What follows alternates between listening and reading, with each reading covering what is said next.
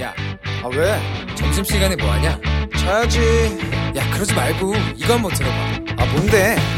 지금 당장 라디오를 켜봐 나른한 오후 깨울 시사 토크쇼 모두가 즐길 수 있고 함께하는 시간 유쾌하고도 신나는 시사 토크쇼 오태훈의 시사본부. 정보센터 뉴스입니다. 더불어민주당 유력 대권 주자인 이재명 경기지사가 내일 공식 출마 선언을 하고 대권 행보를 본격화합니다. 코로나19 상황을 고려해 비대면 선언을 택한 이 지사의 출마 선언 영상은 내일 오전 유튜브와 페이스북 등을 통해 공개됩니다.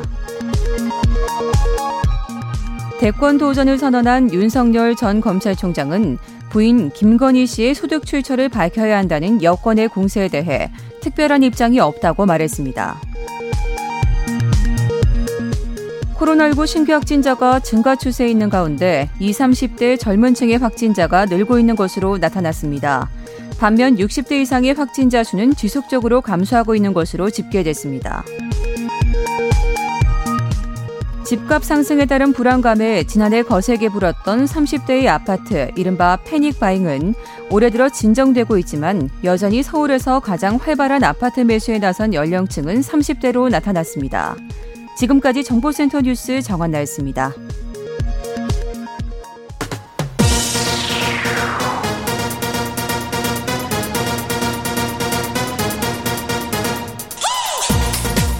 박정호의 본부 뉴스. 네, KBS 라디오 오태훈의 시사본부 2부 시작합니다. 이 시각 주요 뉴스들 정리해드리는 본부 뉴스 오마이뉴스의 박정호 기자와 함께합니다. 어서 오세요. 안녕하십니까.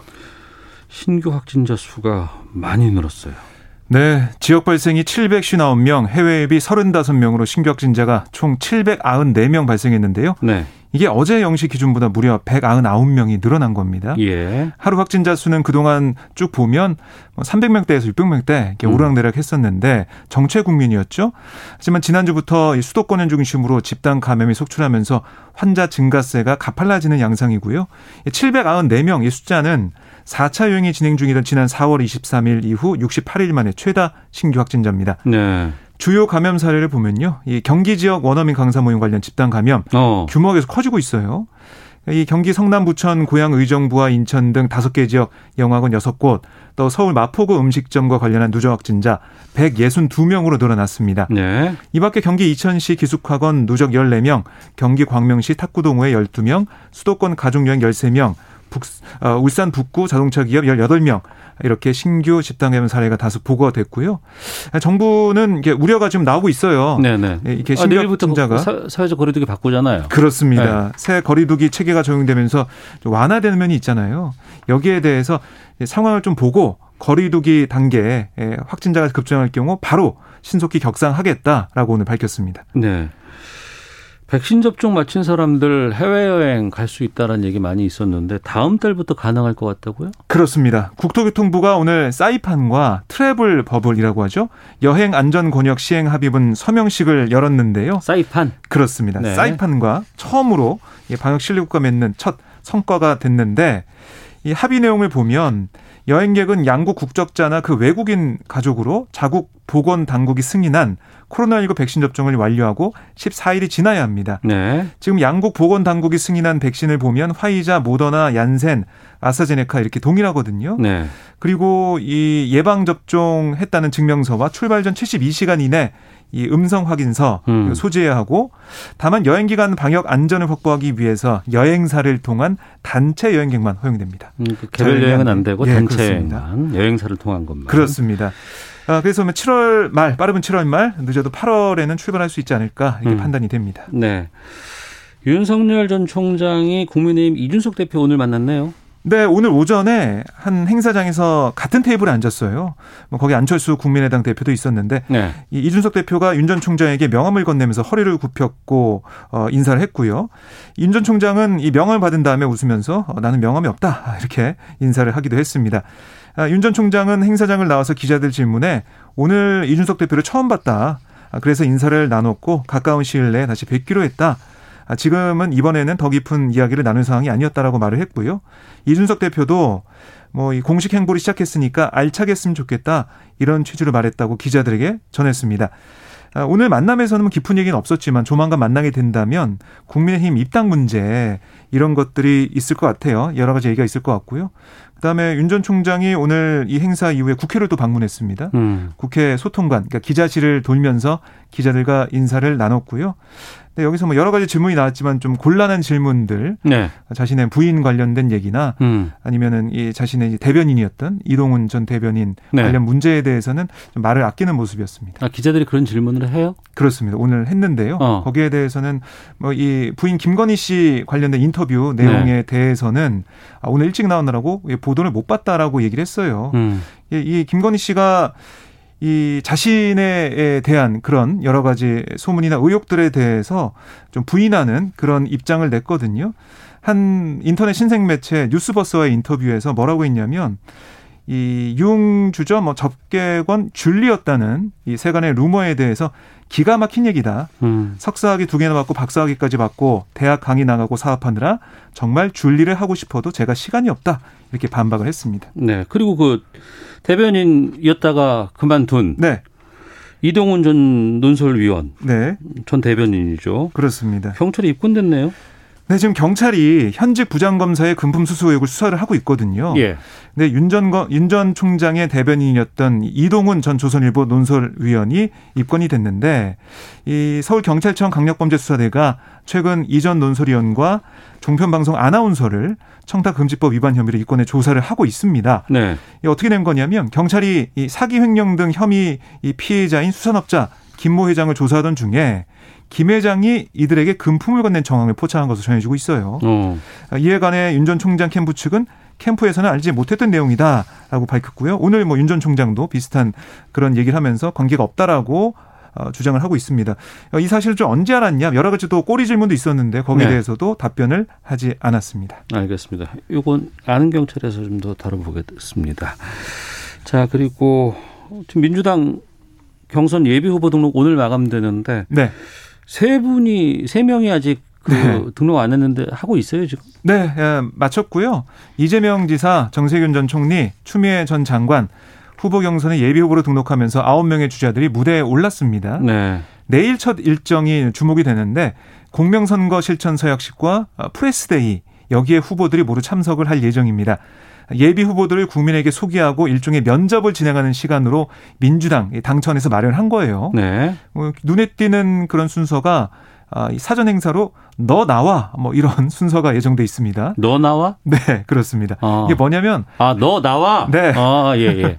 한 후보가 다른 후보를 지명해서 궁금증이나 음. 아니 뭐 지적 발언 네. 이걸 네. 하는 시간인데요. 어떤 내용 나올지 좀 궁금하고요. 음. 서약식이 끝난 뒤에는 송영길 당 대표가 각 예비 후보에게 액션캠이라고 하죠. 우리가 이제 가지고 다닐 수 있는 조그만 카메라 네네. 네. 액션캠을 증정하는데 미국 경찰들 달고 있는 거 그런 거 말하는 네, 거죠. 네. 네. 그런 건데 경선 운동을 하며 현장 민심을 잘 청취해달라 이런 음. 취지에서 이걸 준다고 합니다. 그다음에 증정식이 끝난 다음에는 각 예비 후보와 취재진 간의 기자회견이 이어질 예정입니다. 네. 정부가 부동산 시장에 대해서 가격 하락 가능성을 경고했다. 어떤 내용입니까? 네, 홍남기 경제부총리겸 기획재정부 장관이 서울 이 정부 청사에서 부동산 시장 점검 관계장관 회의를 열었어요. 네. 그래서 뭐라고 했냐면 최근 주택 시장 불안이 수급 요인에 있다고 하지만 공급 측면에서 음. 올해 입주 물량이 평년 수준을 유지하고 있고 전세 불안 요인인 뭐 서울과 강남 4구의 정비 사업 이주 수요도 하반기에는 많이 줄 거다 이렇게 네. 설명을 했고요. 특히 이제 최근 가계 대출 금리가 상승하는 상황 속에서 내일부터 DSR 그러니까 대출자 단위 총, 총부채 원리금 상환 비율 이가 확대가 되거든요. 네. 그러니까 가계부채 관리 방안이 시행되고 한국은행이 또 연내 기준금리 인상 가능성을 언급했다. 음. 이런 불안한 그러니까 좀 위험 요소들이 있다 이렇게 얘기를 했고 유동성 유입이 둔화될 거니까 집값도 영향을 받을 거다 이런 얘기를 하고 있는 거예요. 그러니까 주택시장 참여자들은 과도한 기대 심리나 막연한 불안감 음. 아, 이것 때문에 지나치게 높은 가격으로 추격 매수하기보다는 아, 보다 정확한 정보 판단과 합리적인 판단하에 시장 참여와 의사결정을 해 주실 것을 요청드린다. 이렇게 밝혔습니다. 네. 짧게 하나만 더 보겠습니다. 수감 중인 이명박 전 대통령 고대 후배에게 편지 보냈는데 이게 공개가 됐어요. 네, 고려대 재학생 동문이 이용하는 온라인 커뮤니티에 어제 한 이용자가 이전 대통령에게 편지를 보내서 답장을 받았다 이런 내용의 글을 올렸어요. 네. 작성자는 이전 대통령에게 쓴 편지 내용을 적고 받은 답장을 사진 찍어 올렸는데요.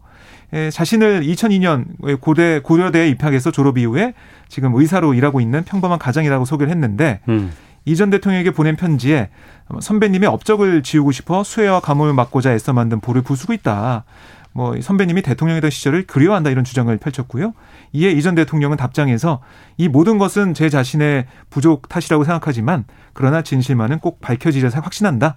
무엇보다 이 나라가 어떻게 이렇게 됐는지 너무 안타깝다 이렇게 밝혔습니다.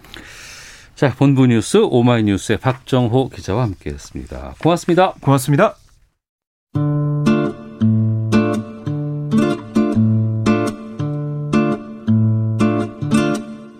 오태훈의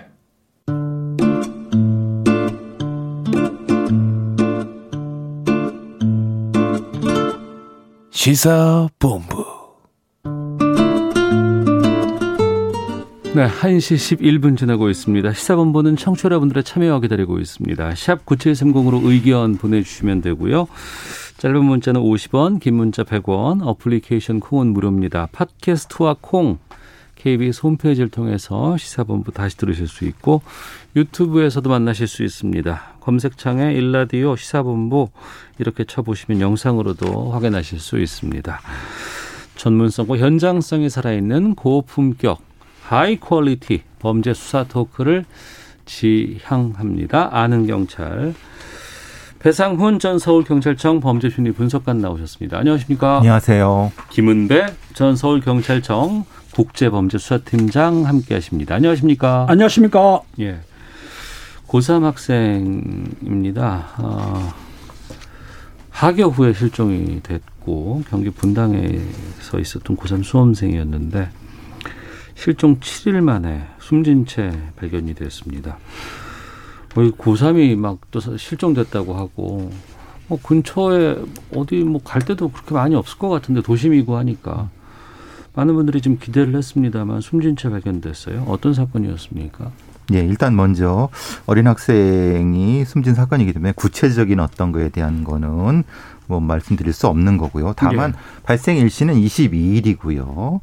오후에 이제 방과 후에 이 학생이 아마도 뭐 무슨 하교하면서 뭐 참고서를 사고 그 동선이 나왔는데 그 뒤에 이제 특정한 버스를 타고 사라졌는데 그 뒤에 그 뒤에 발견되지 않고 음. 어, 걱정을 끼치다가 결국은 28일 네. 아, 숨진 채 발견된 사건입니다. 더 구체적인 말씀 못 드리는 건 좀인데 이런 사건일수록 사실 조심스러워서 말씀드린 겁니다. 그러니까 지금 경찰은 어, 여러 가지 가능성을 두고 조사를 하고는 있겠습니다만 현재까지는 아무래도 뭐 여러 가지 정황상 극단적인 선택을 한 것이 아닌가 이렇게 지금 보도가 되고 있거든요. 뭐 일단, 특별한 이유가 있나요? 일단은 뭐 최종 발표는 아닙니다만 어, 그런 쪽으로 얘기를 하고 있는 것 같습니다. 음. 예. 지금 현재 그 6월 28일 날 오전 6시 33분경에 발견이 되긴 됐습니다. 네. 당시 이제 민간 수색견 뭐 제니파라고 들었는데 이번에도 경찰이 발견을 못했어요 사실은 음. 안타까운 일인데 그러니까 발견했을 수색견을 통해서 발견한 네, 거죠. 민간 수색견이 발견했어요. 6시 반경에 발견했는데 발견할 당시에 그 새마을 그 남쪽 정문 야산이거든요. 그런데 발견 당시 보니까 옷을 입고 있었는데 교복을 입었는데 얼굴에 종량제 봉투라고 하신가요? 음. 그걸 쓰고 사망을 했어요. 그런데 외상은 전혀 없었어요. 근데 유서도 없었다. 근데 경찰에서 보기에는 외상도 없고 또 그리고 그 전날 부모한테 꾸지람도 들었고 또 확인해 보니까 전날 지인한테 그 진로 문제 때문에 약간 비관했던 것 같아요. 어. 그런 상황 때문에 경찰에서는 지금 부검을 의뢰했습니다. 하지만은 네. 당시에 외상도 없고 다른 걸 발견 못했기 때문에 아마 그러면은 본인이 어떤 스트레스라든지 그런 것 때문에 극단적인 선택을 한 것이 아니냐라고 주장하고 있는데 부검 결과가 나오면 틀려질 수는 있겠지만 지금 돌아가는 거 봐서는 아 그 학생이 극단적인 선택을 한 것으로 지금 보고 있는 거죠. 예, 지금 상태에선 청소년들의 이런 변사는 사실 예측하기가 쉽지 않은 게 맞습니다.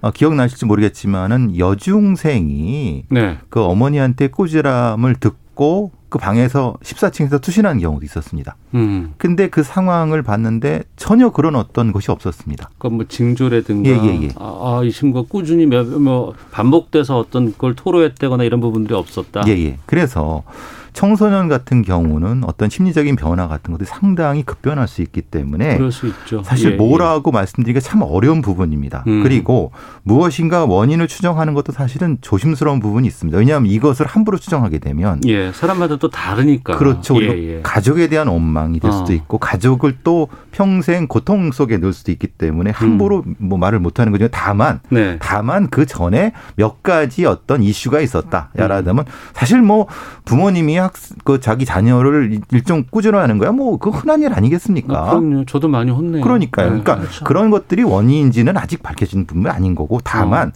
우리 경찰에서는 그런 거죠. 당시 현장 상황, 현장 상황이 외력이 발생할 수 있는 상황이 아니었고 음, 또 주변의 CCTV를 확인해 본 결과 네. 누구랑 동행한 것 같지 않다. 음. 그러면은 그쪽이 강하지 않느냐 라는 쪽으로 수사가 진행되는 거라고 그렇죠. 보여진다는 겁니다. 네. 그러면 이 부분 좀 여쭤볼게요. 그 아주 뭐 험한 산골도 아니고 뭐 분당이나 뭐 이 근처라고 하니까 네네. 경기도잖아요. 그렇죠. 예.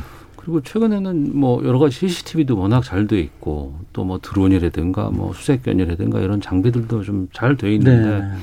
이런 고3 수험생 키가 180이 넘는다고 하는데 예, 그렇다. 이게 왜 이렇게 일주일 동안이나 찾아야 됐었을까라는 궁금증도 좀 있거든요. 2월 22일 날 그 부모가 이제 휴대폰 놓고 하지 않습니까? 네. 책상사를 넣었기 때문에 연락이 안 됐어요. 음. 시정신고를 해가 가출해 시정신고를 했는데 2월 23일부터는 아마 그 기동대 3개 대대 160명 좀 되는데 180명 좀 되겠구나. 그 인원을 동원해서 하지만 실제로 알다시피 그 기동대 그 직원을 동원한다 하더라도 전문가는 아니거든요. 그러다 음. 보니까 산이 넓으니까는 그냥 사측이 말해서 길 따라 가는 정도인데 사실은 전번에 알다시피 그 군견이라든지 수색견들은 코로 냄새를 잘 맡거든요. 예, 예. 그러니까 이번에 민간인이 고시한 건 사실은 인원을 동원했지만 실제로 전문가는 많지 않기 때문에 음. 민간인이라 하더라도 수색의 전문가인 더군다나 수색견을 동원했기 때문에 찾- 찾은 것이기 때문에 실제적으로 봐서는 어느 장소를 특정할 수는 없었지 않습니까? 네, 네. 특정을 못했던 거예요. 어. 그렇기 때문에 주변 하다 보니까 발견이 된 거죠. 예상 반경이 좀 넓었고 확인할 수 있는 부분들이 특정되지 않았기 때문에 이 사건도 그렇고 이전에 많은 사건에서 사실은 제가 이제 경찰을 비판하는 이유도 그런 겁니다. 탐색 기원 팀이 있어야 된다. 서울 경찰청엔 있습니다. 네. 경기에는 지금- 없어요. 지금도 지금도 이게 민간 수색 기원이 발견한 거지 경찰 기원이 발견한 거 아니거든요. 아, 경찰 수색견은 있지만 있지만은- 실질적으로 이제 주로 마약 같은 거 하는 거고 이럴 경우에는 민간에 요청 받는 경우는 민간들이 수색견들이 사실은 좀 탁월한 면이 있는 건 사실이에요. 인정을 해야 돼요. 어. 근데 이제 문제는 뭐냐면 우리 경찰이 실제로 실종자 탐지견을 도입을 해야 되는데 아, 경기도- 수색견과 실종자 탐지견은 또 다르죠. 다릅니까? 네, 마약견의 마약견과 음. 이런 형태의 실종 탐지견은 종이 다르기 때문에 네. 능력이 다르기 때문에 이- 어. 이게 별도의 거 특히 경기도는 넓지 않습니까? 네, 네. 경기도 서울은 좁죠. 어. 그러니까 이런 전문화된 팀이 있어야 되는데 네. 지금도 사실 이렇게 실종이 됐는데 기동대 3개 중대를 동원했다고 하지만 그, 그, 아까만 전문적인 사람들이 아니에요. 그냥 음. 꼬챙이 들고 돌아다닌다. 그게 말이나 됩니까? 그건 예산 때문인가요? 전문가들을 기동대에 수 없기 때문에 또 그리고 헬기하고 드론을 투입했다고 하는데 수풀이 우거졌기 때문에 네. 드론을 동원해도 밑에 수, 밑에 있는 건 보이질 않기 때문에 물론 음. 고생을 했어요. 하지만은 전번에도 그렇고 항상 이렇게 민간 구조 견리 뭐 찾는 걸 보면 대해서는 경찰도 좀 다른 방법으로 구조를 그러니까 좀 시스- 해야 되지 않을까 싶어요. 시스템화되지 않고 음. 너무 주먹구구식이에요. 그러니까 제가 일했을 때도 실종 프로파일링이라든가 초기에 24시간, 48시간, 72시간에 골든 타임이 있다고 하고 데드라인도 다 정해서 이저 매뉴얼을 다 정해 놨어도 네. 실제 현장에서 적용이 안 되는 겁니다. 지금 이건 같은 경우도 사실은 48시간 안에 무엇인가가 동원이 되고 훑었어야 되는 거거든요. 네. 훑는 경우도 보통 우리는 사- 산을 곳곳 샅샅이 뒤진다고 하지만 거꾸로입니다. 사실은 산은 꼭대기부터 내려와야 됩니다. 아, 예, 아, 원점으로 예, 예. 내려야 됩니다. 수색 방식이 그렇습니다. 어, 예. 그래서 실, 실종 전문가들은 아예 전문가들 그런 방식으로 하거든요. 어. 근데 그냥 막 마구잡이로 두진다는 게 말이나 됩니까? 우리 옛날에 저기 그 개구리 소년 실종 사건 예, 예. 그 옛날에 봤던 것처럼 그냥 똑같이 하는 겁니다. 군인들이 쫙 올라가서 쫙 보고 뭐 이렇게 해보고 막 이런 거 변화 없는 것 같네요. 진짜 말씀 근데. 그때 개구리 소년 사건에서도 어땠습니까? 네. 한번 두진데 거기 있었지 않습니까? 네, 네. 그럼 그 전문성이 왜 수십 년 지났는데도 지금도 진화가 안 좀 발전이 안 됐느냐? 어. 인력도 인력이 부족한 문제인지 음. 아니 시스템이 부족한 문제인지 음. 뭔가 재점검이 필요하다고 계속 얘기했는데도 불구하고 또 이런 일이 발생하면 또 헛, 헛, 헛, 헛바퀴 도는 음. 이건 이건 참 국민들한테 부끄럽고 미- 민망한 상황인 것 그러니까 같습니다. 더 이상 이런 것들 좀 반복되지 않게끔 일정 정도 시스템들을 좀 갖출 필요는 있지 않을까 싶은데 그게 어렵나요? 어렵나? 인원을 충원하기가 아, 쉽지 않은 게 뭐냐면 네. 지금 산악사대 같은 게 있긴 있습니다. 있지만은 이런 사건이 자주 일어나는 건 아니지 않습니까? 그러다 아. 보니까 전문가 여기에만 투입할 수는 없다. 그러니까 네. 다방면으로 선택을 이렇게 시켜서 그 전문화 시켜야 되는데 일일이 세부적으로 전문화 시키기는 어려운 게 사실은 실정이죠. 뉴욕 경찰 같은 경우는 실종 전문 팀이 있어서 네. 이런 건이 발생했을 경우는 그 실종 전문팀 팀장이 어떤 통제권을 확보합니다. 음. 옛날에 미국의 9.11 테러 때 뉴욕 소방서장이 통제권을 확보하는 것처럼 계급하고 상관없이 통제권해서 바로 다른 쪽에 명령을 내리는 방식으로 완전히 이제 실무 중심으로 시스템이 변해야 되는데 네. 아시다시피 계급 중심, 뭐 음. 관할 중심, 뭐 여러 가지 그 벽들이 쌓여갖고 음. 지금 이 건도 실제로는 사실은 24일 이전에 이, 이 행위가 있어야 되는 겁니다. 근데 며칠 지나서 두지다 보니까 음. 일단 너무 늦죠. 음. 이거 뭐 어떻게 되겠습니까? 데드라인 이미 지난 상태인데. 알겠습니다.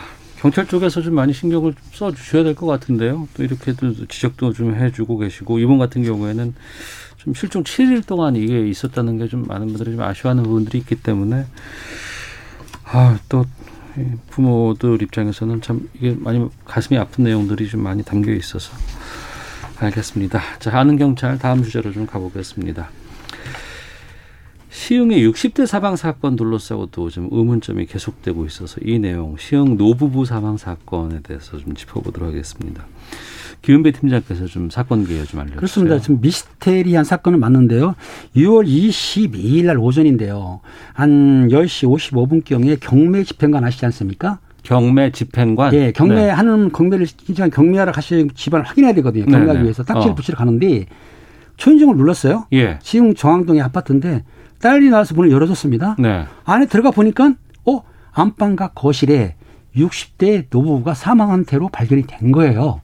아 집행관이 가서 봤더니 거기서 예. 시, 시신을 발견을 그렇죠. 했어요. 집안을 들어가 볼 수 있으니까 어. 하는데 시신을 발견하니까 바로 신고를 했습니다. 네. 경찰에 가서 보니까 시신이 그 당시에 사망한 게 아니고 최소한 한 달이나 3개월 전에 사망한 시신이기 때문에 깜짝 놀랐던 거죠. 딸이 나왔다면서요. 예, 딸이 나와서 초인종 누르니까 문을 열어줬는데 네. 그 딸들이 몇 개월 동안 그 사망한 시신하고 동거를 하고 있었던 거죠. 근데 그 문을 또 열어줘요. 열어줬죠. 왜냐하면 경매 집행관이 강제로 집행할 수 있거든요. 어. 근데 이, 이 가족 관계가 노 부부가 있었고요. 네. 딸이 원래는 셋이었다고 합니다. 네. 근데 큰 딸은 다른 데에 살고 있고 지금 둘째와 셋째가 거기 있었는데 그 주변의 주민들이 냄새가 난다고 계속 뭔가 항의를 했는데 음. 그 딸들이 큰 소리 내면서 신경 쓰지 말라고 그래서 다툼도 잦았다. 요, 요 한두 달 사이에. 근데 60대 부부라 그러면 딸들이 다 성인일 거고 아니에요. 30, 30, 예, 그렇죠. 20대 후반, 30대, 30대 20대 초반이라고 합니다. 예. 둘째는 30대, 20, 저 막- 막내는 20대 후반인데 네. 지금 나오는 얘기가 상당히 뭐라는 이제 약간 좀 지적 장애가 있지 않았을까라고 하는 추정을 음. 경찰에서는 하는, 하고 있나 봅니다. 왜냐하면 이렇게 대화를 시도했는데 대화 상태가 약간 사회성이 없는 네. 그런 상태 쪽으로 흘러갔고 어. 그래서 이제 그게 지금 이 노부부의 사망과 연결이 되는 건지 음. 아니면은 뭔가 다른 상황이 있는 건지 말하자면 다른 어떤 외인에 의해서 사망을 했는데 이도저도 못한 건지 네. 아니면 극단적으로 생각하면 이 딸들이 범인인지 네. 이 상황에 대한 판단을 지금 해야 되는 상황인 거죠. 아직은 그러네요. 모르는니다. 어, 그 수사가 지금 진행 중인 상황인 부검. 상황인 진행 거죠. 중인데 지금 경찰에서는 자연사냐 아니면은 음. 그 아버지 같은 경우는 고혈압이 있었고 어머니 네. 같은 경우는 이제 그 당뇨가 있었기 때문에 현장을 보니까 아마 당뇨약이라든지 고혈압약이 많았던 거예요. 그러니까 어. 그리고 이건 있습니다. 왜냐하면 두 부부가 한 번에 사망했느냐? 그러면 한 사람이 살아있다 그러면 신고를 했을 거 아닙니까? 네. 신고도 안 됐어요. 어. 그런 걸 봐서는 아마 약물 중독에 의한 사고일 수도 있고 지금 말씀하신 대로 극단적인 선택을 할 수도 있고 음. 좀더 나가게 되다 보면은 딸들이 어떤 위해를 갈 수도 있는데 현재 상황으로 봐서는 병사를 아닐까 보고는 있습니다. 왜냐하면 그 분들이 그 딸들이 있을 딸들이 말씀하신 대로 그 사회적인 그 장애가 좀 있는 것 같아요. 그러다 보니까 부모가 사망을 했는데도 인식 못한 쉽게 얘기해서 부모가 왜 죽었는지 이해를 못한 거예요. 그렇기 때문에 신고를 안 했던 거죠. 음. 그 전에 뭐 관리사무소에도 한두 번 올라온 모양 같은데 얘기를 안 했어요. 하지만 이번에는 경매집행관이 집을 들어오니까 들어갔으니까. 발견하게 된 거죠. 안에서 그러면 그런 술- 상황이라 그러면 20, 30대 그 여성분들이면 이걸 그렇게 모를까? 근데 이제 상황에 따라서 지금 얘기되는 거 보니까 진압력, 현실 인식력이 좀 떨어지는 것 같습니다. 음. 말하자면 정신적으로 예, 예, 예. 동 그러니까 어 돌아가신 상황, 그러니까 돌아가신 건 인지했는데 네. 돌아가신 상황을 그 다음을 어떻게 해야 되는지를 모르는 사후 처리를 생각 예, 못했던 그 거죠. 못했던 그런 거죠. 그런 그런 분들이 있을 수 있죠. 음. 그러니까 어 단기적으로 네. 냄새만 없- 없애려고 뭐 방향제라든가 모기향 같은 경우 또 벌레가 많이 나오니까 그런 것만 했고 장기적으로 뭘 해야 될지에 대한 상황이 없는 상황이 아니겠는가라는 추정을 지금 하고 있는 거죠. 어떻게 어. 보면 되게 아니 불행한 상태죠. 밖에서도 악취를 느낄 정도의 상황이라 그러면은 그 안에서 같이 생활하면서 얼마나 힘들... 그렇죠. 만약에 지금 그 4, 5월 달에 사망했다 한다면 특히 이제 여름철에 아들아 날씨가 덥지 않습니까? 그러면은 시신은 사망한 순간부터 부패가 진행되지 않습니까? 그 상당히 부패가 진하거든요. 저희들 같은 경우에 신고받고 나가다 보면 오래된 사체 같은 경우는 냄새가 역하거든요. 마스크를 쓰는 건 맞습니다. 음. 근데 그 두 딸은 아마 냄새, 부패 냄새가 나니까 인근 약국에 가가지고 그 모기 향을 구입했다는 거예요. 모기향 알다시피 그 불을 붙이면 타 들어가는 게 있지 않습니까? 네. 그것이 향기가 좀 강하거든요, 거기에. 어, 어. 그러니까 그걸로 향을 피우면서 또 시체가 사, 어, 시체가 있으면은 부패가 되면 벌레들 같은 거 나오기 아니 그 때문에 냄새 없애려고. 그 모기향을 사면서 신고를 못 할까라는 그러니까 게. 그 정도의 진압력은 없었다. 아. 그리고 이게 사실은 이 후각이라는 게 민감하기도 하지만 한번 마비가 되면은 또 적응을 합니다 인간에. 아 처음에 예, 힘들지만 사실은 좀 그런 게 있습니다. 그럴 수도 있죠. 예, 그래서 아마 이 방 자체가 따로 있다 있었다고 하거든요. 예, 그러니까 예. 다른 방 하나에서 생활을 했고 나머지 방에서 그냥 닫아놓고 있었다 있었나 봅니다. 음. 지금 상황이 그렇고 사실 좀 되게 안타까운 거는 그럼에도 불구하고 다른 가족, 그 지금 말하는 네명 이후에 다른 가족들이 확인을 안 할, 그러니까 사회적으로 고립된 사람들이 아니었을까라는 생각도 하고 지금 나오는 얘기로는 부친이 먼저 돌아가셨고 네. 모친이 그 다음 돌아가셨을 순서는 그렇게 됐을 거라고 추정하고 있나 봅니다. 그런 상황이기 때문에 그러지 않았을까. 왜냐하면 그 부친께서는 저, 저, 저 지병이 있으셨고, 예. 음. 그러니까 모친은 좀 활발한 성격이었는데 갑자기 이렇게 돼 갖고 그런 상황을 봤을 때는 경찰에서는 다른 어떤 외력보다는 그러니까 말씀하신 대로 병사나 자연사 정도가 아니었겠는가 이게 그러면 거죠. 부패가 되고 이랬어도 부검 결과를 통해서 그 충분히 증명이 될 수 있어요. 증명되는 게 두 가지입니다. 하나는 부패가 오래되면 약물 같은 건 힘들어요. 하지만은 외상이라든지 아니면 골절 같은 거 나오지 않습니까? 그러니까는 정확히 100% 부검해가지고 결과가 나올 수는 없지만 어느 정도 타살인가 아니면 병상과 자연사 정도 어느 정도는 바뀔 수 있다고 그러니까 이 봅니다. 정도 상태에서 만약에 누군가가 뭐, 뭐 목을 졸랐다든가 뭐 그러면은 뼈가 좀 이- 손상이 있거나 설골이 부서질 수 있죠. 그렇죠. 이게 나타나거든. 근데 지금 상태는 그, 그대로 누워 계셨다고 하거든요. 음. 그러니까 딱히 그런 것 같지 않습니다. 외력은 아닌 것 같습니다. 네. 근데 저희가 안경찰 이 시간을 다뤄서 그런 건지는 모르겠는데 최근에 보면은 워낙 이렇게 사망 사고라든가 이런 것들이 좀 많이 뉴스에 나와요. 음. 극단적인 선택을 했다든가 이게 사회에 대한 여러 가지 문제가 좀 생겨서 그런 건지 아니면 과거에도 일정 정도 이 정도는 항상 나왔었는데 보도라든가 이런 것들이 좀 달라서 그런 건지 정말 자고 일어나면 계속해서 좀 이렇게 어떤 상황이건 간에 좀 마음이 아픈 부분들이 좀 많이 등장하는 이런 유- 사건 사고를 많이 접하게 되는데 코로나 상황도 한몫했다고 봅니다. 왜냐하면 아. 집안에 예, 예. 갇혀서 생활해야 되는데 어. 보통의 바깥의 사회생활을 열심히 하시는 하셔야 되는 분들이 그 집안에서 가족 스트레스라고 하거든요. 네. 충돌이 생기다 보니까 음. 여러 가지 상황이 좀 있지 않았을까라는 추정을 하는 학자들도 있고요. 네. 또 이제 어떤 사회복지사라든가 어떤 외적 인력들이 집에 가서 예전 같은 경우는 상담도 하고 그랬는데 지금은 절대 못 가지 않습니까?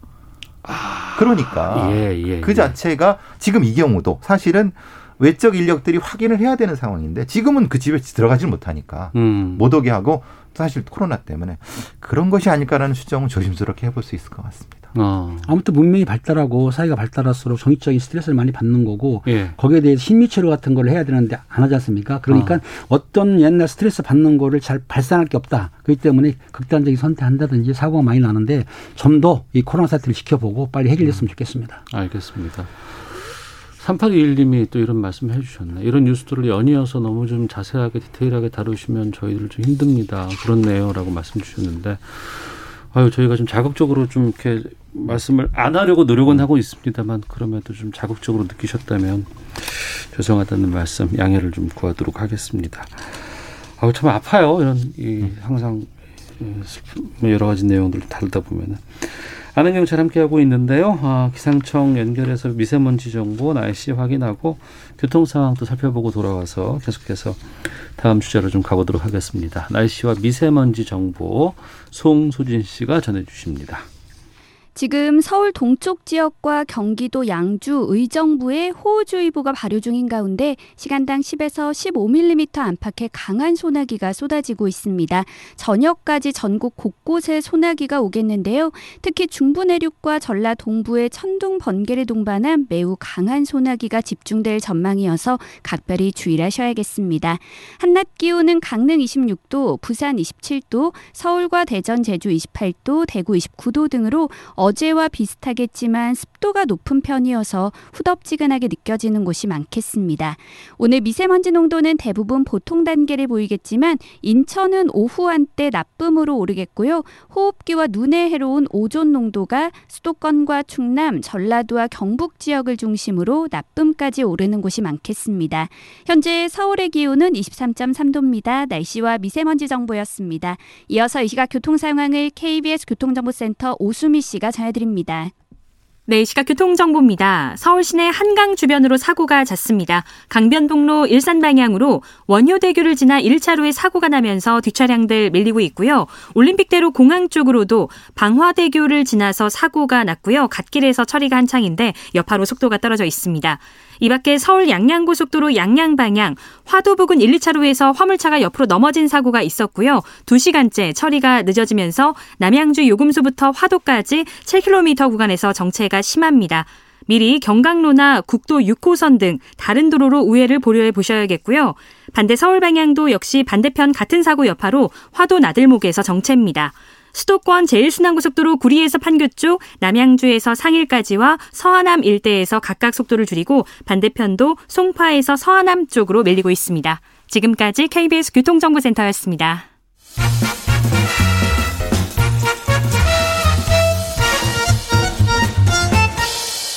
오태훈의 시사 본부. 네, 아는 경찰 돌아왔습니다. 김은배, 배상훈 두 분과 함께 말씀 나누고 있습니다. 금품 수수 의혹을 받고 있는 현직 부장검사를 경찰이 피의자 신분으로 입건한 뒤에 사무실과 휴대전화 등을 압수수색한 사실이 보도가 되고 있습니다. 자, 현직 검사의 사무실을 경찰이 압수수색했다. 이런 적 있었습니까, 배상훈 교수님? 91년 내무부 치안본부에서 네. 경찰청이 독립한 이후에 처음이라고 합니다.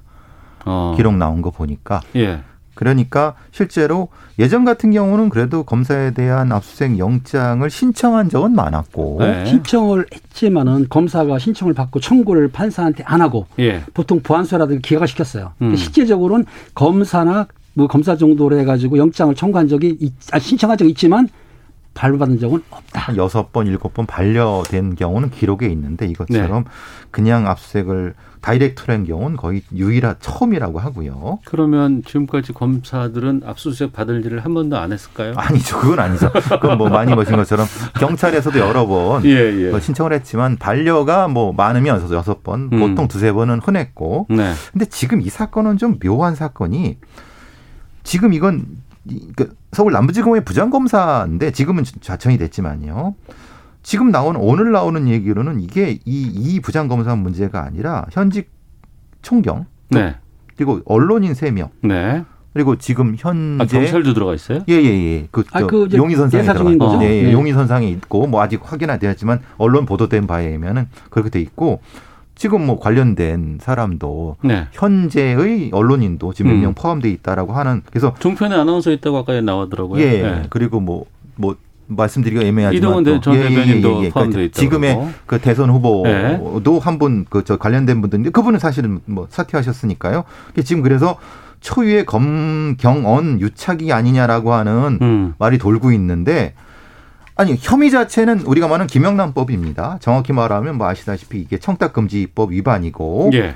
수산업자가 있었는데 그 수산업자한테 여러 형태의 그 금품을 수수한 혐의가 음. 네. 검사, 어, 뭐 경찰, 언론인 다 음. 연결해서 지금 수사받고 있는 상황 이렇게 보시면 됩니다. 네. 지금 하나 추가할 건 뭐냐면 사실은 이게 지금 6월 23일 서울청 강력범죄수사대에서 시작했습니다. 구속영장을 친 건 아니고 압수수색 영장이에요. 무슨 말이냐. 혐의 있는 사람의 사무실이라든지 휴대폰을 검사하겠다고 한 거거든요. 했는데 네. 남부지검의 뭐 부장검사 사무실하고 휴대폰을 했어요. 이 이유가 있습니다. 왜냐하면 100만 원 상당을 계좌 이체하는 걸 알았어요. 음. 때문에 증거가 있다. 그렇기 때문에 검찰에서 이거를 반려를 못하거나 보완을 못한 거예요. 예. 바로 청구를 해가지고 발부돼가지고 했는데 사실상 부장검사가 뇌물로 입건은 안 했습니다. 음. 지금 말씀하신 대로 부정청탁 및 금품 수수의 금지에 관한 법리라는 건 부정청 그러니까 이걸 청탁금지법이라 하는데 100만 원 이상을 뇌물이 아니라더라도 어떤 상태든 골프를 받던 향을 받던 걸 받게 되면은 이 법에 걸려요. 네. 그 뇌물죄로서 하는 건 아닙니다. 지금 오해하신 음. 분이 계신데 직무에 관련한 뇌물은 아니고 일단은 100만 원 이상을 받았기 때문에 그 건으로 그 부장검사를 입건을 했어요. 피의자를. 네. 예. 피의자를 입건했으니 검찰에서는 할 수 없이 검, 경찰에서 올라온 수사 그 압수수색 영장을 법원에 청구를 해서 발부받아서 하게 한 거죠. 이게 검경 수사권 조정의 결과로 봐야 될까요? 그것 그렇죠. 때문에 어떻게 가능한 건가? 어떻게 보면 그게 건가요? 가능하다고 그렇죠. 볼수 있겠죠. 왜냐하면 예전 같은 경우는 경찰이 수사의 주체가 아니었고 음. 또 이- 이른바 이제 검경 수사권 조정이 되지 않았다고 하면은 네. 이, 이 경우는 사실은 불가능했다고 그렇죠. 보여지는 음. 거고 또한 뭐냐면 이게 자택을 한 게 아니라요. 네네. 남부지검에 있는 사무실로 들어가서 음, 그렇죠. 직접 했기 때문에 이거는 아마 아마 그 지금 이 대한민국 역사상 이게 이런 거는 없었을걸요. 그 제가 근무할 때에도 부장검사라 그러면 상당히 중견 간부 맞지 않습니까? 네네. 제가 남부검찰청에 근무를 했었어요. 박연락 어. 근무를 했었는데 그 사무실 따로 씁니다. 같이 쓰는 게. 아니고 따로 쓰는데 사무실까지 압수한다 그러면 전체를 뒤졌을 거예요. 컴퓨터를 표리해서 파일이랑 전부 어. 이런 적은 없었죠. 검사와 경찰 간의 관계 이런 거 영화에서만 좀 봤지 저희는 잘 모르잖아요. 그러니까 그 전에는 어땠던 거예요? 그 예전에는 수사 지휘권이 있었기 그렇죠. 때문에 아, 네. 영화 영화에서처럼 무슨 조인트 까고 이런 거는 아니었겠지만은 음. 그뭐 옛날에 그 선배님들의 얘기가 그런 있지만 그건 사실 좀 과장된 부분이 있지만 네. 실제로는 상하관계가 맞았고요. 네. 근데 지금은 사실은 수사 지휘권 없어졌기 때문에 그렇죠. 상하관계는 아닌 옛날에는 거죠. 예. 검사가 수사 지휘를 했죠. 형사들을 음. 직접. 그렇기 때문에 영장 비롯 모든 서류를 검사가 지휘를 할 수가 있었어요. 네. 그리고 직접 뭐 호출도 했고 그렇죠. 불러갖고 자기 사무실에서 그렇죠. 예. 이렇게 불러 가능했었거든요. 물어보기도 했기 때문에 음. 사실은 그 지위가 있었던 거죠. 네. 그럼 이게 이런 어떤 어 한번 시작이 됐기 때문에 앞으로도 이런 상황들이 계속해서 이제 앞으로 벌어질 거 아니에요. 지금까지는 사상 초유의 일이었다고는 하지만. 그렇죠. 앞으로 이제 지휘 고문을 막느라고 특히 검찰청의 검사들이나 그, 그 중견 간부를 하더라도 비리가 있을 경우에는 경찰에서 당연히 수사한다. 네. 라고 하는데 여기에 조건이 있습니다. 왜냐하면 지금 공수처가 나왔지 않습니까? 그렇죠. 네, 네. 그러니까 검판사라든지 장성급, 경찰은 경무관 아, 이상이죠. 검사 사건은 공수처가 하는 거잖아요. 그렇죠. 그러니까 우선권이 있죠. 그렇죠. 예. 있는데 이첩을 요구할 수는 있어요. 예. 공수처장이 가능하거든요. 음. 그런데 이거를 수사기관에 그 중복된 자기들이 할 수 있는 사건 한다 그러면은 요청을 하게 되면 응해야 한답니다. 음. 할수 있다가 아니에요. 네. 당연히 보내야 돼. 네. 그렇지 않습니까?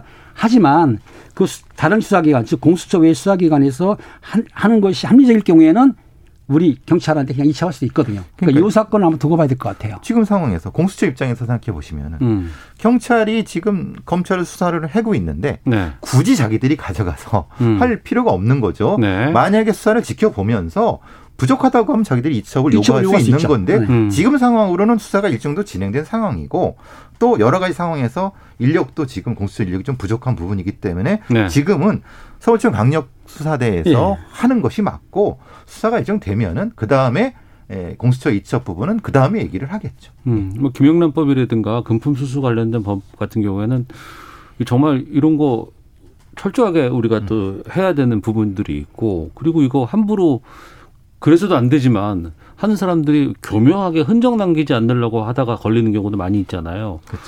근데 이렇게 그 피의자로 입건되고 압수수색 들어갔다는 거는 상당히 증거가 남아 있었다라는 반증 아니겠습니까? 그러니까요. 아까 팀장님 말씀하신 것처럼 아마 그 계좌 이체 건이 그렇죠. 핸, 이 봅니다. 진술만 가지고는 할 수는 없고 네. 아마 그 계좌를 확인해 보니까 100만 원 상당히 입금됐기 때문에 증거가 네. 나왔기 때문에 아마 영장이 발부됐을 거예요. 그렇지 음. 않고 단순히 진술만 했다 그러면은 검찰에서 이걸 보안수하거나 기각을 시키죠. 그렇죠. 그러니까 이제 핸드폰을 확인해서 이 수신 내역을 확인했고 그 말인 즉슨 내가 검사예요. 난 받아도 괜찮아. 그동안 안 걸렸으니까 이런 것들이 흔적을 남기지 않았을까 싶은 생각이 드는데 어떻게 보세요? 그러니까 그 직무에 관련이 안 됐기 때문에 네. 아는 사이에 그렇게 네. 받아도 될 수 있다라고 생각을 했던 것 같아요. 어. 그러니까 일단 어떻든 간에 직무 관계 없다 하더라도 네. 100만 원 이상 받으면 안 되고 이래외에 음. 그리고 회계연도에 300만 원 이상 받으면 안 되거든요. 네. 그러니까 요게 좀 강한 법인데 여기에 해당이 됐던 거죠. 결국은 이 사람은 이제 지방에 있는 예. 부부장으로 자천됐습니다. 이번 인사에서 또 수사 받아야 되겠죠. 그렇죠. 당연히 당연하죠. 받아야죠. 네. 네. 그리고 지난번에 그 룸살롱에서 남아서 99만 원 받았다고 하는 거 그것도 100만 원 아니라고 해서 한 100만 거 원? 아니면 입건 안 하죠. 그래서 그거 다 99만 원으로 만든 거 아닌가요? 그렇죠. 만약에 아, 지금 그렇죠. 이, 이거 지금 시기라고 했다면 예. 그 사람들도 다 음. 경찰의 수사를 받아야 되는 네. 거겠죠. 그렇죠. 예. 경찰이 또 수사했으면 또 상황은 달라질 수가 다를 수 있는 있겠지만 어떻든 100만 그원 이하는 액수도 입건 안 합니다. 예. 99만 원이라고 그냥 특정하지는 않았을 수도 있겠네요. 그렇죠. 그건 좀 음. 자세히 봐야 되겠죠. 많이 달라졌네요. 서서히 좀 변하는 그렇습니다. 어. 법 앞에 모두 평등합니다. 그래야 원칙이죠. 예, 예. 음, 알겠습니다. 아는 경찰 여기까지 하도록 하겠습니다. 어, 김은배 전 서울경찰청 국제범죄수사팀장, 배상훈 전 서울경찰청 범죄심리분석관과 함께했습니다. 두 분 오늘 말씀 고맙습니다. 감사합니다. 감사합니다.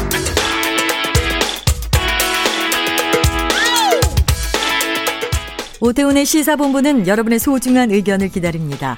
짧은 문자 50원, 긴 문자 100원의 정보 이용료가 되는 샵 9730, 우물정 9730번으로 문자 보내주십시오. KBS 라디오 앱 콩은 무료입니다. KBS 라디오 오태훈의 시사본부. 지금 여러분은 대한민국 라디오 유일의 점심 시사 프로그램을 듣고 계십니다. 네, 지금 시각 1시 42분 됐습니다. 정부 여당이 5차 재난지원금 규모라든가 지원 대상 확정을 했습니다. 이제 국회에서 이거 다시 이제 심의 과정이 좀 남아 있다고는 합니다만 이대로 되지 않을까 싶은 어 생각인데 전 국민 지급이 아니고 소득 하위 80%로 한정을 했고 정부와 여당이 합의한 내용입니다. 신용카드 사용 금액의 일부분을 돌려준다고 하는데 이 캐시백 제도도 도입하겠다고 합니다. 3%가 넘었다가 뭐가 어떻게 됐다고 하는데 도무지 이게 무슨 말인지 모르겠어요. 코로나 상생 국민 지원금 누가 얼마나 어떻게 받게 되는지 좀 살펴보도록 하겠습니다. 김성환의 뉴스 소다 KBS 제일 라디오 시사야를 진행하고 있습니다. 시사평론가 김성환 씨와 함께합니다. 어서 오십시오. 네, 안녕하세요. 예. 전 국민 지급 민주당 쪽에서 하겠다고 음, 계속 얘기가 네. 나왔었거든요. 저희도 이제 인터뷰 통해서 전 국민 지급으로 방향 잡았다, 뭐 당론으로까지 뭐 정한다더라 이런 얘기들 좀 알려들었었는데 결국에는 이제 정부하고 당정 간의 회의를 열어서 소득 하위 80%로 방향은 정한 거죠. 네, 그렇습니다. 네. 일종의 절충안을 선택했다 이렇게 봐야 될 것 같은데요. 네. 민주당 내에서는 이재명 경기도지사를 비롯한 대권 주자들도 지금 전 국민 지급을 주장해 왔었잖아요. 네. 근데 정부가 좀 완강했던 것 같아요. 음. 그러니까 선별 지원을 계속 지금 어, 주장을 원칙을 좀 고수해 왔던 측면이 있고요. 네. 그래서 원래는 70% 정도 지급하면 어떻게 되냐 그러니까 정부라고 얘기하지만 부처로 따진다 그러면 기재부죠. 네, 그렇죠. 네, 네. 홍남기 경제부총리가 이제 그런 이제 입장을 밝혀왔었는데 네. 70%와 전 국민 음. 그 사이에서 일종의 절충안을 선택했다. 그래서 네. 한80% 정도를 선택하지 않았나 이렇게 생각됩니다. 음, 절충이다. 아, 뭐 협상하다 보면 중간쯤에서 타협하기도 하고 하긴 하는데 보겠습니다. 피해 지원 3종 패키지라는 걸 내놨습니다. 어떻게 내, 지원하겠다는 거예요? 어, 세 가지 대책이 포함되어 있다 이렇게 생각하시면 돼요. 네. 그러니까 지금 추경안 규모로 따지면 33조 원 정도 되거든요. 네, 네. 33조 원 안에는 여러 가지 이제 예산들이 포함되어 있는데 음. 어, 일종의 직접 국민들한테 현금성 지원을 해주는 게 세 가지 대책이다. 네. 이게 3종 패키지라고 부르는 건데요. 국민지원금, 음. 소상공인 지원, 카드 캐시백 네. 이세 가지를 말합니다. 그러니까 우선 코로나 상생 국민지원금은 기존의 재난지원금이라고 생각하시면 돼요. 네. 지원 금액은 소득 하위 80% 가구에 가구원 수와 상관없이 한도 없이 1인당 25만 원씩 지원하겠다.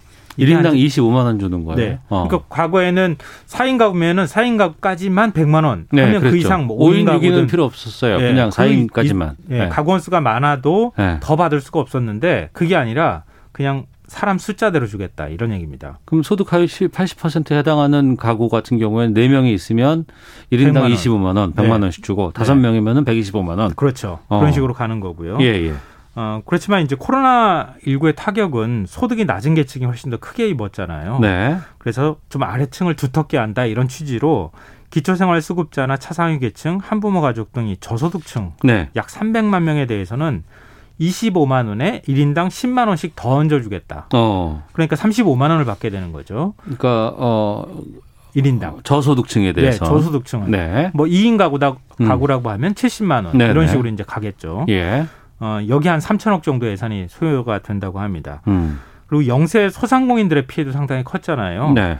그 동안에 이제 손실보상제 논의가 뭐 지금 이거 계속해서 하고 법 이번 통과되고 했었잖아요. 예, 네. 상임위를 일단 통과했는데 네. 손실보상 법제와 별도로 아, 별도로 또 추가로? 네. 네. 근데 추가로라고 말하기는 조금 애매해요. 왜냐하면 손실보상제 지금 상임위 통과한 걸 보면 네. 피해를 소급 적용하지 않기로 했거든요. 예, 예. 그러니까 업종별로 세분화해서 최대 900만 원까지 이전에는 500만 원까지 지원했는데 900만 아. 원까지도 확대하겠다. 그걸 포함하면서 이제 900만 원까지 가고 일종의 손실 보상의 성격을 갖고 있게 하는 아, 거죠. 아, 예, 예, 예. 그래서 손실 보상법이 통과가 된다 하더라도 이전에 손실이 있었던 것은 이번에 지원하는 것으로 음. 그냥 가름하겠다 이런 네. 뜻을 포함하고 있다고 보시면 될 것 같아요. 네. 그리고 상대적으로 소비 여력이 있는 고소득층을 겨냥해서 신용카드 캐시백을 해준다는 겁니다. 음. 3분기에 2분기보다 더 사용한 신용카드 금액의 10%를 돌려주는 게 골자입니다. 그러면 이 신용카드 캐시백은 상위 20%에만 주는 거예요? 아니요, 그거는 아닙니다. 네. 그거는 아니고 네.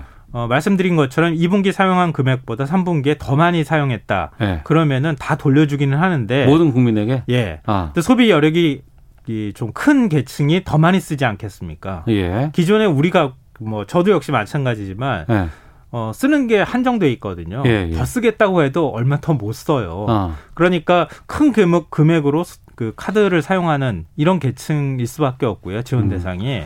그러니까 그런 계층을 중심으로 해서 네. 어, 캐시백을 해주겠다 이런 얘기입니다. 그러니까 정리를 하자면 전체 국민의 소득 하위 80%의 하나의 어떤 지원 대책이 들어가고 소득 하위 저소득층한테 좀더 두텁게 가고 음. 소비 여력이 있는 계층에게는 캐시백 형태로 간다 이렇게 생각하시면 돼요. 소득 하위 80%는 어떻게 확인할 수 있어요? 왜 80%냐 이렇게 물어보면 사실 대답할 명분이 딱히 없어요. 예. 어, 그래서 전 국민 지원이라는 얘기가 나왔던 건데요. 일단 여러 소득 지표가 있잖아요. 예. 지표가 있는데 그 가운데 건강보험료가 아마 기준이 될 것으로 보입니다. 음. 그러니까 건보료를 산정할 때는 이자 소득이나 사업 소득, 기타 소득 그러니까 네. 소득으로 중심 주로 따지고 네. 재산이 또 일부 들어가기도 하잖아요. 지역가입자의 경우에는 네. 그러니까 소득 파악이 비교적 투명하고 정확하다 이런 음. 장점이 좀 있습니다. 그러니까 4인 가구의 경우에 건보료 본인 부담금이 직장 가입자는 37만 6천 원, 네. 지역 가입자는 41만 6천 원 가량이 되면 하위 80%에 포함이 된다 이렇게 생각하시면 될 것 같고요. 음. 그럼 소득으로 좀 환산해 주면 어떻겠느냐 좀 헷갈린다 이런 분들이 있을 것 같은데요. 네. 소득으로 따지면 1인 가구는 약 365만 원, 네. 2인 가구는 617만 원, 3인 가구는 796만 원, 4인 가구는 975만 원입니다. 그러면 976만 원 정도라고 하면 이분은 못 받는 거네요. 그렇죠. 어. 어, 그 경계가 조금 어, 그렇죠. 애매할 경계에 수 걸리면 있겠죠. 받고 누구는 경계가 넘어서면 바로 못 받고. 네, 그렇죠. 알겠습니다. 이 전 국민 아닌 거에 대해서 막 여러 가지 논란들도 있고 뭐 줄라면 다 주지 뭐 이런 얘기들도 많이 하는데 네. 또 갑자기 등장한 게 이 신용카드 캐시백이라는 거예요. 예. 아니 이거 국민 재난 지원금이고 지원한다고 그럼 돈으로 주면 될 것 같은데 뭘 또 쓰라고 하고 쓰는 거에 전보다 더 쓰라고 하고 전보다 더 쓰는데 거기서 금액의 몇 퍼센트를 제하고 그 중에 뭐를 또 돌려준다고 하고 이 뭐, 뭐 하는 건지 모르겠는데 좀 예. 설명해 주세요 좀. 코로나19가 위기라고 우리가 얘기해 왔던 거는요. 네. 공급이 부족해서 위기가 생긴 게 아니라 소비가 위축이 돼서 위기가 생긴 거잖아요. 쓸 기회가 없다. 예, 네. 그렇죠. 그러니까 소비를 늘리는 게 중요하다. 네. 소비를 늘려서 경제 성장률을 끌어올리겠다 이런 전략이 포함되어 있는 거예요. 네. 그러니까 소비를 늘리기 위해서는 캐시백 같은 형태가 오히려 더 효과적일 수 있다 이런 음. 판단을 했다고 볼 수 있는데요. 정부가. 예. 네. 근데 캐시백은 8월 사- 사용액부터 적용이 됩니다. 네. 그래서 한 1조 1천억 원 정도 예산이 그 잡혀 있는데요. 캐시백으로만 1조가 넘는 예산이 잡혀 있어요. 네. 어. 어 그래서 8월부터 10월까지 네. 3개월에 걸쳐서 지원을 해주겠다 이제 음. 이런 겁니다. 그러니까 예를 들면 8월에 카드 사용 금액이 있다고 치죠. 네. 그러면 그 사용 금액을 2분기와 비교를 해서 3% 이상 사용한 금액의 10%를 환급해 주는 겁니다. 어. 근데 왜 3% 이상 사용 더 사용해야 되느냐? 네. 어, 3% 그렇게 따지면 굳이 얘기하면 13% 정도를 사용해야 되는 거죠. 더 음. 2분기하고 비교할 때 통상 2분기는 비수기예요. 우리 여름을 끼고 있잖아요. 네. 그러니까 여름 직전에 있는 건데 어. 3분기부터 서서히 이제 소비가 살아납니다. 그러니까 4, 5, 그래서 6, 2분기 4, 5, 6에 네. 그래서 3분기는 이제 7, 8, 9니까. 네, 그렇죠. 9월을 끼고 있는데 네. 추석 저 직전부터 소비가 본격적으로 살아나기 시작해요. 네. 그러니까 추석을 끼고 있느냐 아니냐가 굉장히 중요하거든요. 음. 이번에 9월을 9월이잖아요. 그런 식으로 얘기하면 일반적으로 봐도 3% 정도는 2분기에 비해 3분기가 소비가 늘어난다. 네. 그러니까 그거는 원래 늘어나는 거니까 3%는 기본적으로 까고 네. 그리고 난 다음에 거기서 10%를 더, 더? 사용한 금액에 어. 아, 그 금액의 10%를 돌려주겠다 이렇게 예. 되는 거예요. 어. 다만 또 조건이 하나 있습니다. 상생의 취지를 살린다 이런 취지가 있어서 예. 2분기 사용 금액이나 3분기 사용하는 금액에 모두에서 음. 백화점이나 대형마트, 온라인 서- 쇼핑몰, 명품 매장, 유흥업소에서 결제한 금액이나 차량 구입비 같은 경우에는 크, 금액이 크잖아요. 네. 이런 그 금액의 경우에는 카드 사용액에서 제외가 됩니다. 설명이 너무 좀 잘 확 안 들어오니까 네. 그냥 한 달에 100만 원 카드 써요. 네. 이거 그렇죠. 이거 갖고 좀 해 주세요. 예. 2분기 월 평균 카드 사용액이 100만 원이던 사람이 카드값 100만 원. 네. 네. 8월에 네. 8월부터 지원한다고 했잖아요. 8월에 153만 원을 썼다. 네. 그러면 3% 초과한 금액을 따지면 3만 원이잖아요. 네. 그렇죠. 그러니까 153만 원을 사용했다고 하면은 예. 3만 원을 뺍니다. 예. 그러면은 2분기에 비해서 50만 원을 더 쓴 게 된 거잖아요. 그렇죠. 그러니까 그 50만 원의 10%인 5만 원을 돌려주겠다. 그럼 이런 50만 원 더. 써야지 5만 원 돌려준다는 거예요. 예, 그렇죠. 어, 하지만 더 많이 쓴다고 해서 20만 원이든 뭐 30만 원이든 계속 돌려주는 건 아니고요. 어. 1인당 월 10만 원, 최대 30만 원까지 가능합니다. 아니 그냥 5만 원 주면 안 돼요? 그걸 그걸로 쓰라고 하면 되지 왜 50만 원을 다 쓰라고 하고 그 50만 원 어디서 더 써? 그걸? 아, 그래서 사실은 이제 얘기가 나와요. 차라리 더 주면 되지. 네, 왜냐하면은 상위 20%로 따지면은 한 1조 원 정도, 제가 아까 1조 1천억 원 정도 된다고 말씀드렸잖아요. 예, 예. 상위 20%에 그냥 전 국민 지원을 해줘도 그 금액이면 가능한데 네. 굳이 왜 그렇게 방식을 복잡하게 선택하느냐? 게다가 카드도 소, 그 소득이 높은 사람이 훨씬 더 많이 쓸 것이고 네, 비율로 따져서 금액을 한다면 뭐 한도가 30만 원이라고 한정된다고는 하지만 30만 원 쓰는 건 다 고소득자들 거 아니에요. 어, 상대적으로 그럴 수밖에 없죠. 예. 그러니까 수혜 대상이 한 500에서 600만 명 정도가 될 것이다 이렇게 음. 추정을 지금 하고 있는데요. 어, 지금 다 주면 되지 않겠느냐 이렇게 말씀을 하시는데 네. 어, 캐시백 예산이 1조 원이면은 상위 20%를 지원할 수 있는 금액이긴 한데 음. 정부가 볼 때는 소비 진작 차원에서 보면 소비 유도를 하는 효과가 좀 있다 이렇게 본 것 같아요. 소비 유도라는 건 충분히 알겠는데 그러면 이 캐시백으로 들어가는 1조 원의 예산은 카드사로 1조 원이 들어가는 거 아닙니까? 예산이. 아, 카드사가 다 갖는 거는 아니잖아요. 네. 일부 수수료가 이제 카드사가 수수료를 가져가는 뭐 그런 측면이 있죠. 카드사가 이제 매출이 높- 높아질 테니까. 8448님께서 캐시백 조건이 카드 한 개로 많이 써야 혜택입니까? 여러 개 카드 소지자, 소지자는 이런 또 질문까지 들어오는데. 네. 네. 근데 그것도 아주 복잡하긴 한데요. 그때 네. 제가 말씀드리고 일단은 저 말씀 더 드리던 것도 네. 더 마무리를 좀 예, 짓고요. 예. 그래 주십시오. 예, 그러니까 죄송합니다. 캐시백 예산이 1조 원이면은 음. 10조 원을 더 써야 예산이 소진된다는 얘기가 되잖아요. 네. 그러니까 예산 소진될 때까지 지원을 해주겠다 이게 정부의 방침이니까 그러니까 소비를 더 많이 해라. 그렇죠. 아. 그러니까 10조 원의 생산 유발 효과, 그러니까 소비 유발 효과가 생긴다는 거예요. 예. 어, 그러니까 상위 20%의 경우에는 음. 재난지원금 받지 않아도 네. 생활이 그래도 넉넉하지 않느냐. 음. 그러니까 그런 계층에서 소비를 더 쓸 수 있게 해주려면 하려면 네. 그러면 캐시백 같은 제도를 도입해서 1조 원 재난지원금 또 재정 안전성도 생각해 볼 수 있을 테니까 그런 부분을 고려해 볼 때 한 10조 원 정도 소비를 유발시키는 효과가 나타난다고 하면 참 좋겠다. 이게 정부의 안 계획인데요. 들어와, 안 들어와. 어, 그 계획대로 될지는 네. 실제로 그만큼 써줄지는 좀 봐야 될 것 같아요. 한 개 써요, 여러 개 써요? 카드?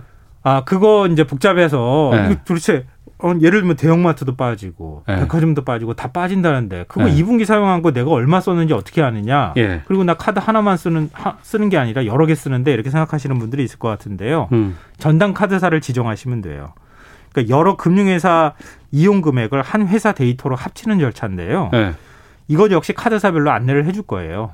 예. 그러면은 제가 쓰는 주로 쓰는 카드사를 통해 가지고 그 카드사를 전담 카드사로 지정하는 거예요. 그것도 지정하는 절차가 또 들어가네요. 네, 이제. 그렇죠. 제가 지정하면 되는 거고요. 전담 카드사는 그러면은 2분기에 쓴 월 평균 카드 사용액을 계산해서 이용자에게 늦어도 8월 초까지 공지해주고 사용하면 사용한 금액도 공지를 또 해준다고 합니다. 확정된 겁니까? 어, 야당하고 협의 과정이 남아있긴 한데요. 야당도 선별 지원이나 재난지원금 지급에는 찬성하고 있어서 알겠습니다. 크게 틀이 바뀔 것 같지는 않습니다. 김성환 평론가 함께했습니다. 고맙습니다. 네, 고맙습니다. 내일 뵙겠습니다. 안녕히 계십시오.